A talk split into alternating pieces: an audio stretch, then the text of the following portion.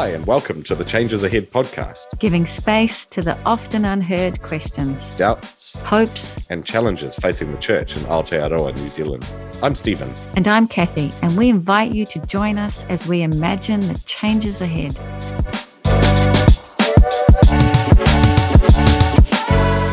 What I loved about this conversation with Arunan is his invitation into complexity, into engaging in the areas of our faith and society that don't have simple answers. And also, I appreciated that he has to practice.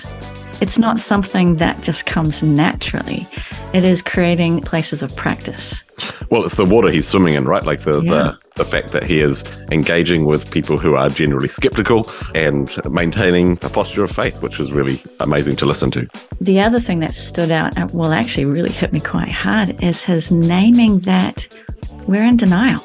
We're in denial as to how the church is being perceived. And the only place that we can begin is to see reality, to name actually what is. And when we do, that's going to invite us to ask different questions. To me, that seems hopeful. And then he still ends, Stephen, with the real hope of the place that the church can have. And I found that really encouraging. Naming reality doesn't mean there isn't a place for us. It just might look different. So let's listen in. Arunan, welcome. Welcome to the Changes Ahead podcast. It's great to be with you. Cool. Thank you for having me. It's our pleasure. We have known each other probably 4 or 5 years or so. Actually, it's a bit longer than that. Since I've been the pastor of the church you go to. So this could be quite an awkward conversation as we reflect on the changes ahead for the church. Yeah. No, I'm sure it will be very interesting and enlightening. But yeah, so I wonder, as we begin though, because I know you well, could you maybe introduce yourself a little bit to our listeners? Yeah, hi. So my name's Arunan and I'm a second-year law student at Victoria, studying law and then doing a BA in political science, and also currently just doing some religious studies papers as well, which is really fun. Interesting. So that's quite a spectrum of information, new information that you're getting, or I imagine. It must be particularly interesting as well, given we are, a couple of months out from a general election. You're getting a whole lot of academic stuff that's speaking into world. Definitely. And, some of my lecturers have made some very pointed comments towards certain policies and all that, not endorsing or not any things, but just making some comments, which is very funny. Okay, yes. Yes, probably not repeatable here. Yes, not. Of course not. No. Cool. Well, yeah, really great to be able to hear some of your thoughts and insights into church. The church that we are sitting in as we're recording this is the one that you've kind of grown up in, and that I've been pastoring the last 4 or so years. And so I wonder, would you tell us firstly, what's been your experience of church as perhaps you've grown up, or maybe in more the last 4 or 5 years? Yes, I mean, this has been the church that my family has gone to for 20 or so years, and having grown up, met some of my closest friends have gone here. And over the past couple of years, due to outside factors, I've been kind of coming less and less. But my experience in relation to the church has been kind of two ways. One of the things that have stuck with me most when I'm, here is just kind of, hearing people's experiences with God and the stories that they tell. And those kind of things that have kind of stuck with me as I've gotten older. And then another thing is just kind of interacting with, people who have had negative experiences with the church. I remember particularly in high school, I was taking a religious studies class and often, play defensive. Sure.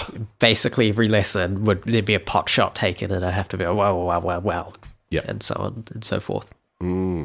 So what I mean, maybe we'll stay there for a sec. What was it like being in high school and kind of having to feel like you had to defend the church in that space? Well, you have a lot of different views, and particularly in high school, everyone's, young and quite passionate about everything.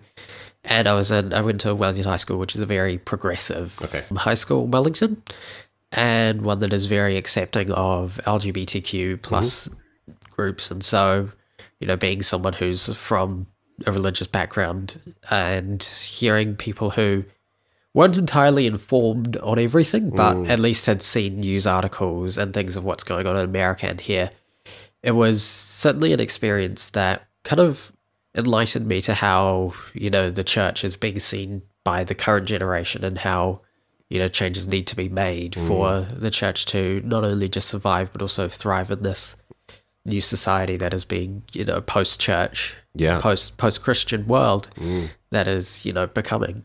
Mm.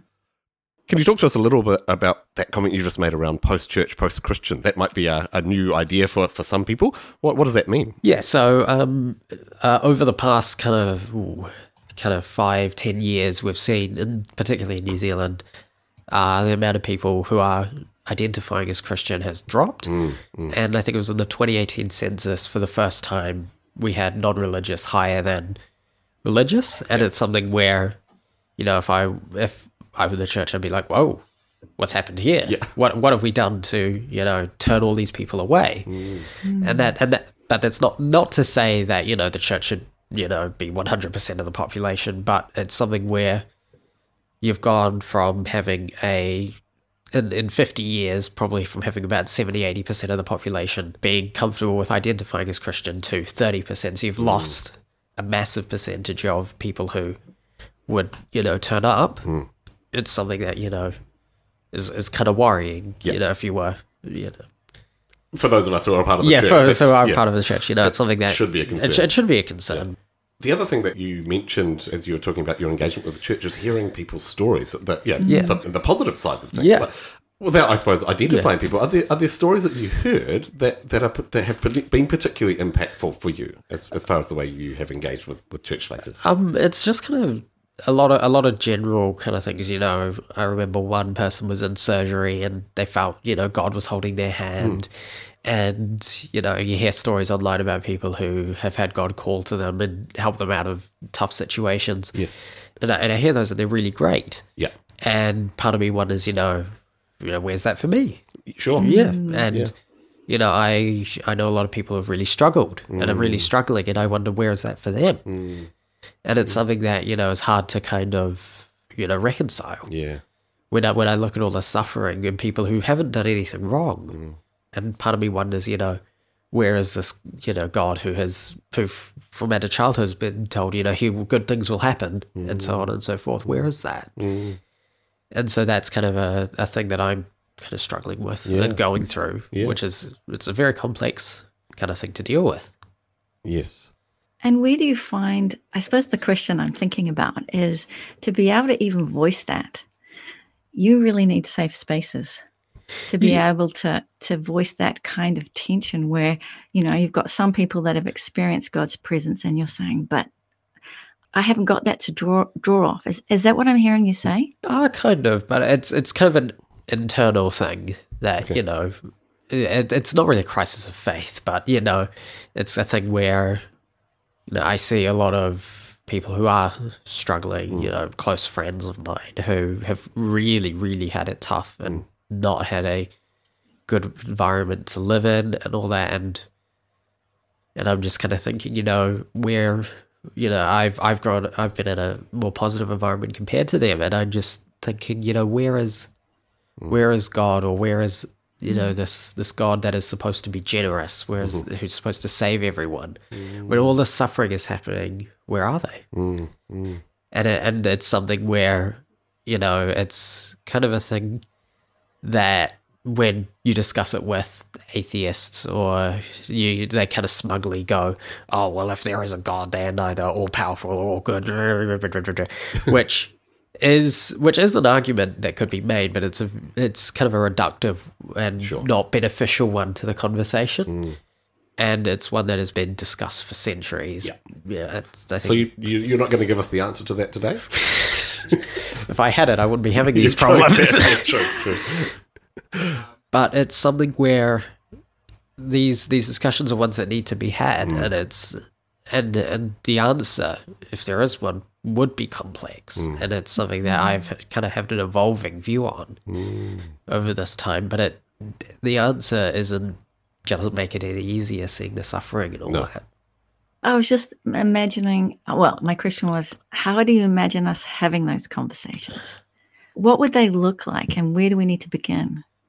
It's a hard conversation to have, because ultimately you are, at least from a Christian perspective, you know, we have this view of this all-powerful, all-benevolent God, and part of it is to admit, actually, no. You know, we are, you know, there's suffering in the world, and, you know, and part of it would be admitting that we are wrong on the very nature of the divinity that we believe in.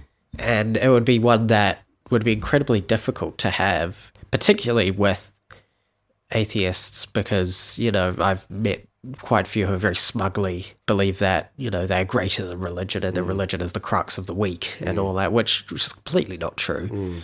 But I think it's a conversation that probably needs to be had, but one that needs to be done constructively, because it's something where, you know, high-level people in the church were to admit we were wrong on this thing, you know, the public outcry and all that. These types of discussions are ones that will have to be taken over time and ones that aren't going to be easy for anyone.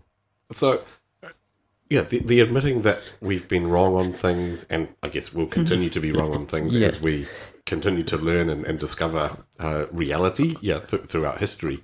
We've had a lot of conversations around the idea of leadership or those in powerful positions having a different posture, or one of kind of more humility, right? Of going, this is how I see things, but I acknowledge that I don't have the full truth, and I have to be willing to admit that I could be wrong on that. So that's a change, quite a significant change in posture of the church. Is what I'm hearing you encourage, at least. Yeah, definitely. And I think when it comes to, you know, the nature of God, acting like we understand God is naive and quite egotistical to say that we understand God, because when we look at, you know, the universe, and because something that I'm a very scientific person, and, you know, when I look at science and things and see the complexity, God created an incredibly complex world, and to act like we understand the nature of God is absurd. And so I think being able to admit, actually, we don't know everything, but let's try and find out some more together. I think that would be incredibly beneficial. I love that concept.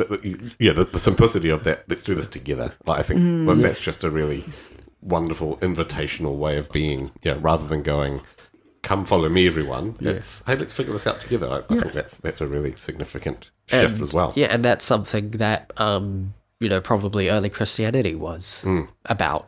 There was an interesting video I saw online about the modern sense of the church is, you know, you have one person preaching to a congregation of people, and it's, you know, you have the one person up on a stage and everyone else below, and that's something that was kind of important in kind of the more Roman era, but before then, what you had was a more communal thing. You had one person speaking, but everyone was on the same plane, maybe talking over a meal, and in kind of like a U shape. Everyone was just kind of sitting around and all discussing. And so it was a communal thing. And so, you know, that might be something that could be beneficial. Not to return to, but maybe saying, well, what are the dynamics we can learn from? Absolutely. Yeah. So I'm really interested in hearing a bit more about the religious studies that you're doing, because obviously that's creating a lot of fodder and information for you to engage in. So can you tell us about that and how that's impacting you? Yeah, so the course is called What is Religion? And it's about trying to find out, well, what is religion? And it's a great course taught by some really great people. It's fascinating learning and hearing lots of different people's experiences, learning about all the different aspects of religion that make up, well, religion, and all these different aspects of, you know, spirituality, tradition, customs, rituals, and all that's fascinating. So this is not just Christianity, obviously. No, this is looking at religion. It's religion as a whole, and, you know, we hear lots of different scholars' arguments for what should we be looking at when it comes to religion, and, you know, can you put a definition on religion? Everyone has their own separate definition of religion. Mine is, we'll have it here, a series of beliefs that provides a set of morals for how to live your life.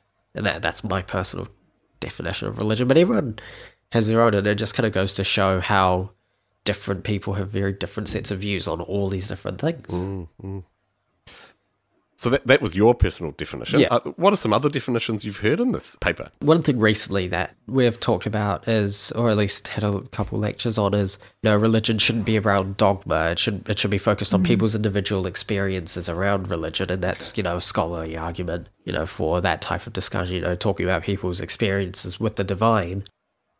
And that's what the study of religion should be focused on compared to, you know, the religious organizations, the priests and etc., and the morals and the dogmas and etc., etc. So it's a lot of fascinating different, you know, definitions. So they're inviting the more individual reflection rather than interesting. So is it raising some questions for you as you listen to this? I mean, if you've been raised in a Christian background, what has it raised for you that you probably hadn't thought of before?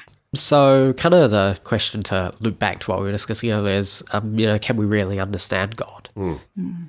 And, you know, when we hear all these different kind of views and things, is can we as beings really understand the divine? Mm. And God as we know it could be completely different. Mm. And so should we try to understand God and all that? And, you know, the Bible is an incredibly complex book, but it paints a pretty good picture, but it doesn't paint the whole picture, I think. Mm. Given your background within the church and talking about going to Wellington High School, being on the more progressive side of things, now at Vic studying law and doing this religious studies course, has there been a clash then for you in kind of ideas at times? And for what has that been like to kind of have a particular upbringing and then have that be perhaps questioned in your high school and now university? Yeah, I mean, it's a very difficult thing to have, you know, these beliefs that you've held be challenged and quite well challenged by people who are much smarter than me. Right. But it's also fascinating to hear everyone's individual perspectives on all this. I brought up some questions that we discussed in our religious studies class with some friends of mine, some of whom went to a Catholic school, and I think I struck a nerve because I got some very passionate responses about, you know, the church, and the Catholic church particularly, but the church in general, and what their views were on it. And it's fascinating hearing all these different and unique perspectives that completely and utterly contradict mine. Interesting, yeah. And it's challenging because, you know, it's something that I've believed for a very long time, had it told to me many times by lots of different authority figures. And so hearing these people's different perspectives, it provides me with a new perspective on how to look at things. So in a way, even though it's confronting and... you know, and it is quite, what's the word? It's disturbing, eh? Because it disturbs what you think you already know. But it sounds like also it's creating more generosity for you, that you can go, I hadn't thought of that other perspective. And so you can add that. So is that how you're holding being in this kind of space? I mean, you're right. And I think it definitely opens my eyes a bit more into lots of different views, and you know, all these different perspectives help me to inform my own view. And, you know, hearing everyone's, you know, very passionate and different perspectives on these topics and issues, it provides me with a new perspective and informs my own views because I can, you know, take what they think and see, well, maybe I don't agree with it, but I can see where they're coming from. And then I can go, well, maybe they're right on something. And so I will think about that. And if they're wrong, that's okay. And if they're right, I'm like, well, that's beneficial and that helps me. Yeah, cool. These views are very complex, you know, religion and God and how this all fits into the modern society and how that also intersects with my own personal passion for the sciences and all that. And it all intersects very at kind of a crossroads. And, you know, a lot of people like to say, you know, well, how can you believe in God and science at the same time? Because they conflict.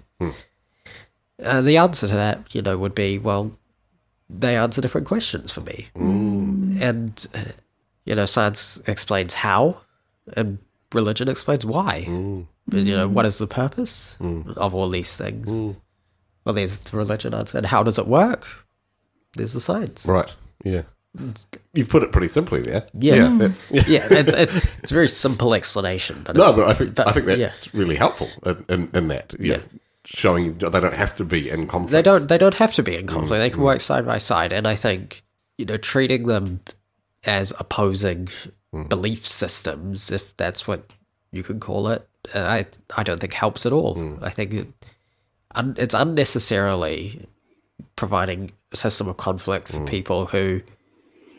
But I find particularly those who have been brought up in religion seem to, and have now rejected the teachings, but seem to... use it as kind of their own dogma and say, well, science says X, Y, Z. Interesting, okay. Yeah. And you find that a lot online. Yeah. And all that. You find, and I mean, the internet's never a good place for rational discussion, but sure. Yeah. It's something that you will see a lot. Yeah. Yeah. And I think it doesn't benefit anyone going, well, you have to believe science or you have to believe religion. You could believe both. Because they're asking different questions. They're asking different questions. Yeah. Absolutely, right. They are asking different questions. It's kind of like saying, why do we have philosophers when we have scientists? Right. Well, they have different purposes. Yeah. I'm just finding this conversation fascinating because it's like you're sitting with complexity. And I'm not sure if this is your personality or whether it's your age, that you are able to kind of sit with... Well, that we need both, because I think as human beings, we tend to kind of want to go to what is known and what gives us comfort, and we tend to want to go to that space, and that's why I think people get so unnerved because they've built a foundation on what they think they know.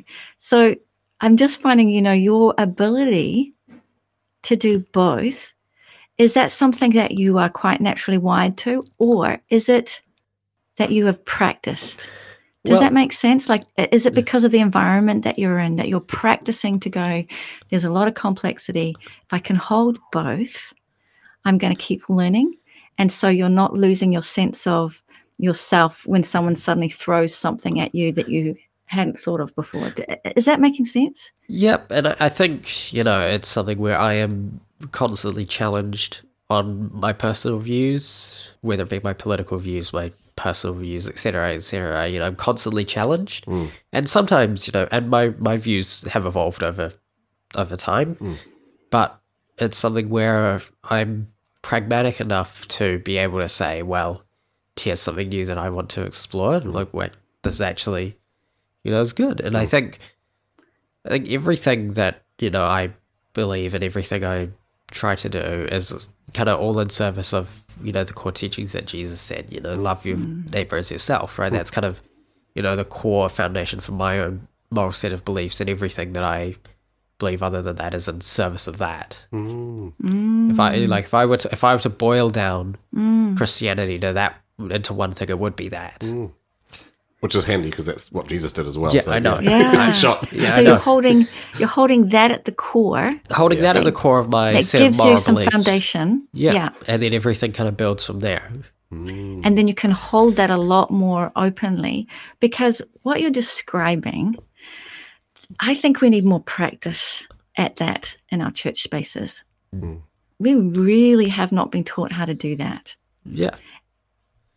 And I think partly, as society becomes particularly a bit more, not hostile to Christianity, but a lot more challenged, challenging the established views that have been ingrained in our society, you'll have a more radicalization of both sides. Because and we can see that in America, and we'll probably see that here as well, as the US embraces LGBTQ rights, abortion, all these issues that, even the average person will be like, yeah, that's reasonable. The church, for some reason, has decided, no, it isn't. No, we aren't going to treat these people with respect. We aren't going to do all these things because they disagree with our personal biases, and they just get entrenched in their viewpoint and aren't willing to admit they're wrong, or aren't even willing to admit, let's explore this. Yeah, yeah. And what happens after that, after they've gone and entrenched their views, those on the opposite side of the argument go and entrench theirs, and it doesn't benefit anyone. Mm. So I think that leads nicely on to another question where, like, how are you seeing the church, either your church or the church in general, engage with the things that are concerning you and your peers of your generation? Yeah. Whenever, discussions around the church have, and when I say the church, I mean the church in general. Yep. So I say the church in general because that's what most people see. Yes. Where they don't see the separation. They don't see the separation. They just see a Christian's gone and, a Christian minister has gone and, molested a bunch of kids. Yeah. And they're like, well. Yeah. And then they see the institution shielding them. Mm. Mm-hmm. And so they're like, wait a second. That's not good. Yeah. And, particularly, Stephen, I think it was a couple of years ago, you brought a survey before us, and which was, the top 5 things that are stopping people from blocking people. And one of the big issues were the social issues, LGBTQ abuse from the church. And all those things stop people from, coming in and engaging. Mm. And the writing's on the wall. You've got, the abuse and care inquiry coming out sometime either this year or next. And that isn't going to help anyone. Hopefully it will help people. Hopefully. I mean, but shining the light. But yes, shining I know the light. What you mean. It's if the church isn't willing to change, it's going to die out. Mm. And that is something that I don't think benefits society overall, because something that I firmly believe is that religion absolutely has a place in society. It is, as an academic would say, pro-social. It is, it benefits people. Mm-hmm. And as, a lot of younger people are, we're in what some people call, a mental health crisis. Mm-hmm. And I think that religion can be not the weapon, but a weapon to... how deal with that. It can absolutely, and we know that religion has positive mental health benefits. It's been proven multiple times, and religion absolutely has a benefit to society, but currently the Christian church, as it is right now, as it is perceived... Sure, yes, it's a good distinction. ...is hurting society. And the church does some really good stuff. The biggest welfare organizations that aren't the government are Christian organizations. But the problem is that no one sees it or no one cares because of all the other bad things that happen. And it's something where, if I were to go to a more conservative church pastor and say, hey, you need to do more stuff on LGBTQ, something like, well, my congregation doesn't agree with that. Right. As a leader and as a, someone who influences how people view the Bible and how people view society, you can change that. It won't be a simple thing, right? And it won't be instant, but it is, if you have bigoted views in your congregation, particularly in a Christian church, it should be your job to try and challenge that in a way that moves everyone forward. Mm. Yeah. That's a challenging call. It is a challenging call, but you're saying to your pastor, thanks for that. Yeah. Well, no, you're good at it. You're good at it, but No, I agree. Like, it's something that is really important for us to go, okay, how do we engage in these challenging social issues in a way that is ultimately affirming life, right? Like, absolutely. It's upholding the dignity of every human being. Absolutely. And, if someone goes and says, well, the Bible goes against, God goes against, that brings me back to, how God is incredibly complex. Right, yeah. And I was watching a video where some people was interviewing some intersex people and talking about the different types of intersex, because it isn't just the same. There are about 5 or 6 different types that we know of. And I'm just sitting here like, it's incredibly complex. Yeah. And it's a natural thing that people have no control over. Yeah. And I just sat there and go, from a Christian view, God made you in that way. And so that is how it is. It isn't my job or anyone's job to tell you, no, God cursed you, right, to be like this for whatever reason. That isn't that isn't the role of the church. That isn't... And it's just, it's also not consistent with scripture, right? Yeah, absolutely. Absolutely. There was, I saw something and it was like, you know, someone was literally quoting Jesus, you know, saying, you know, give to the poor, treat everyone nicely, all that stuff. And some people went up and said, where'd you get all this woke liberal stuff? When you're literally quoting scripture, it's absurd. And it isn't, it's worrying that, you know, our views are becoming stuff like this and associated with stuff like this, because it hurts everyone and doesn't benefit people.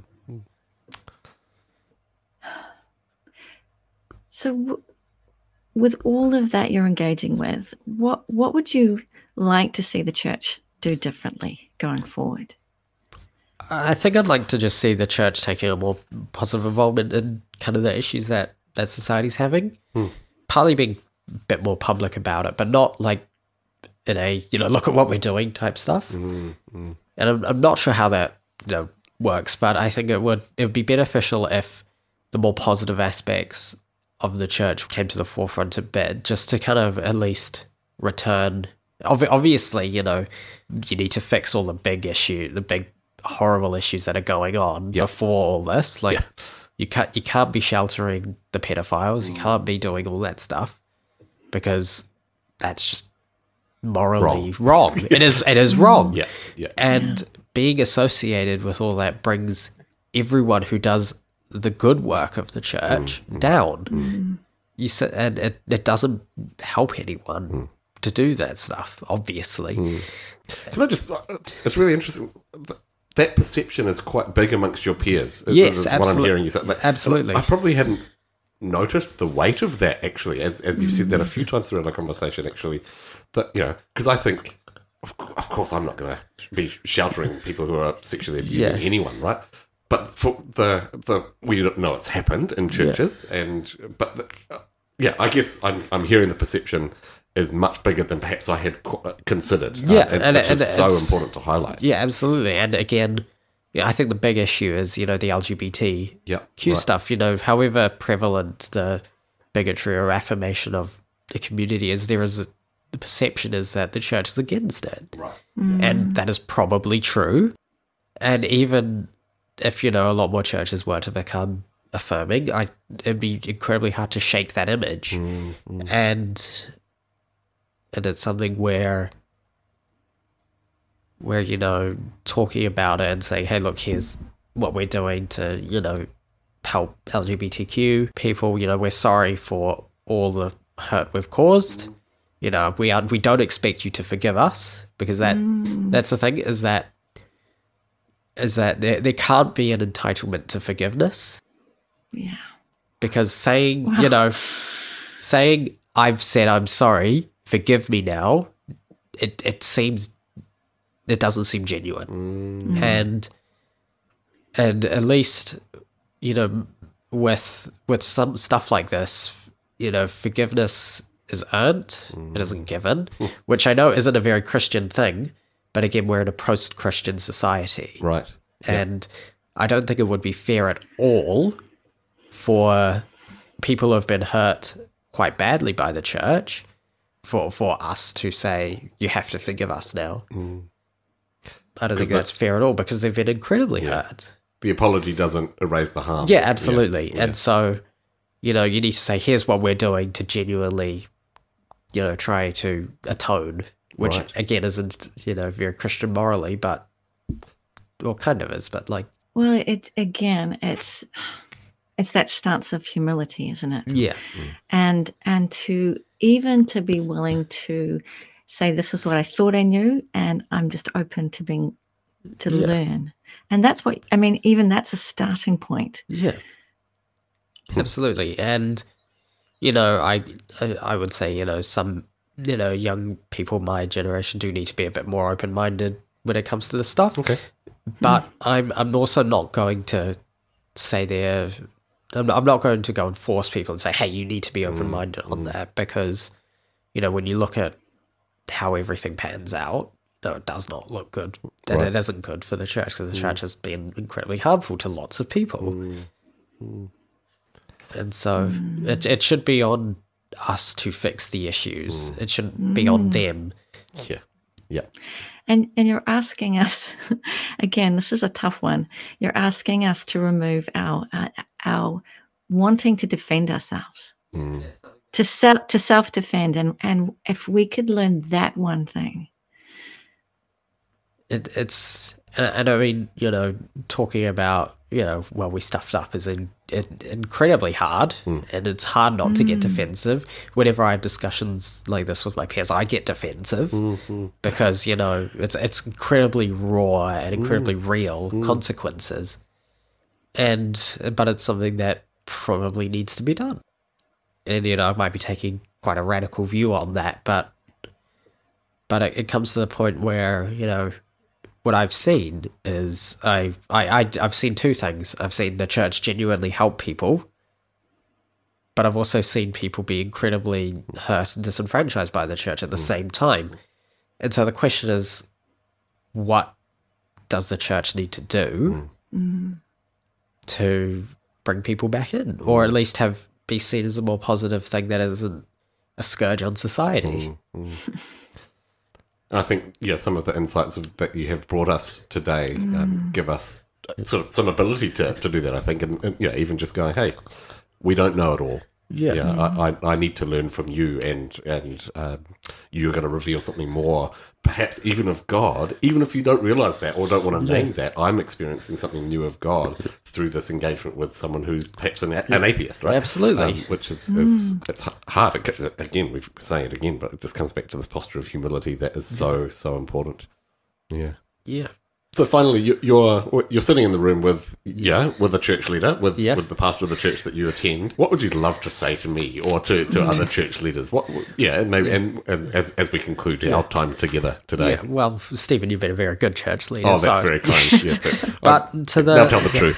But to the leaders of, you know, the big churches and the ones and like the Arises, the Hillsong, all these people that, you know, by either purposefully or, you know, just being ignorant to what goes on in their, and within the organizations that they run, they need to get their act together. If we look at the past kind of 200-ish years, the church has kind of been in a state of denial over its loss of influence since the Enlightenment. And it's time for the church to stop the pain and suffering that it has caused. It's a thing where society is moving forward, and, you know, for a lot of history, the church and a lot of, you know, social movements has been at the forefront of that. You know, you can think of, you know, the civil rights movement. Martin Luther King was a Christian and a very, you know, passionate Christian in that. And so it's time for the church to stop sheltering and stop hiding behind this lie that it still has major influence in how the society moves forward. Because, you know, yes, it has influence, but it isn't a positive one right now. And so the church does have an influence on society, and so it needs to use that to benefit society. Because, as I said earlier, you know, religion is a pro-social thing. You know, it does benefit all of us when it's, you know, when it isn't hurting people, when it isn't doing all these things that the church is currently doing. It can be incredibly powerful to help people. I think that's, for me, to acknowledge the stuff that is really harmful within church spaces, and to not pretend it's not happening, or go, well, I don't see it, so it must not be happening, but to admit that and to do everything that I can in my local space and wider than that to be working towards that social benefit and ultimately spiritual benefit. I mean, we're talking kingdom of God here, right? Yeah, this is ultimately the invitation that Jesus gives to everyone who will encounter him, and that's our job as the church, is to invite people into that ministry that Jesus was doing when he was here and is doing by the Spirit now. So. Absolutely. Wow. And your word, denial. Oh my gosh, that just kind of hit me. Yeah. It's so powerful, and if we could just start to engage there, to go, what are we in denial about? Yeah. Which is what you're saying. We're not at the center. Mm. And until we do that work, we can't do the work that you said. We could have so much positive effect in terms of the era of mental health with youth. Yeah. But until we do some work to bridge some of that perception, we're not going to be there. Yeah. We won't be in the spaces that young people need us. Absolutely. So that is such a challenge. Thank you for not holding back, because I really appreciate the depth of honesty and where it's coming from, because you want us to do good. We have a place in society to do good. Absolutely. I do not want to see the church die out because it's benefited me and it's benefited a lot of people. Mm. And so, changes need to be made. Mm. Yeah. Well, we've kind of run out of time here, Aaron. And so, just want to really thank you for, as Kathy has just said, your honesty, your willingness to call a spade and to bring some challenge, but also hold that hope for us that actually you don't want to see us die out, and you want the church, as we do, within this podcast space. Yeah, we want the church to be thriving, but naming the stuff that needs to get fixed and perhaps being more public about the stuff that is going well. I don't know. Yeah. So thank you so much for your time today. Yeah, thank you very much for having me. It's been a great time.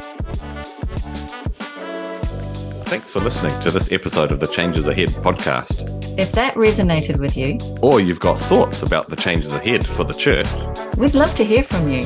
So get in touch on Instagram or Facebook at changesaheadcast, or email us at thechangesaheadpodcast@gmail.com. See you next time.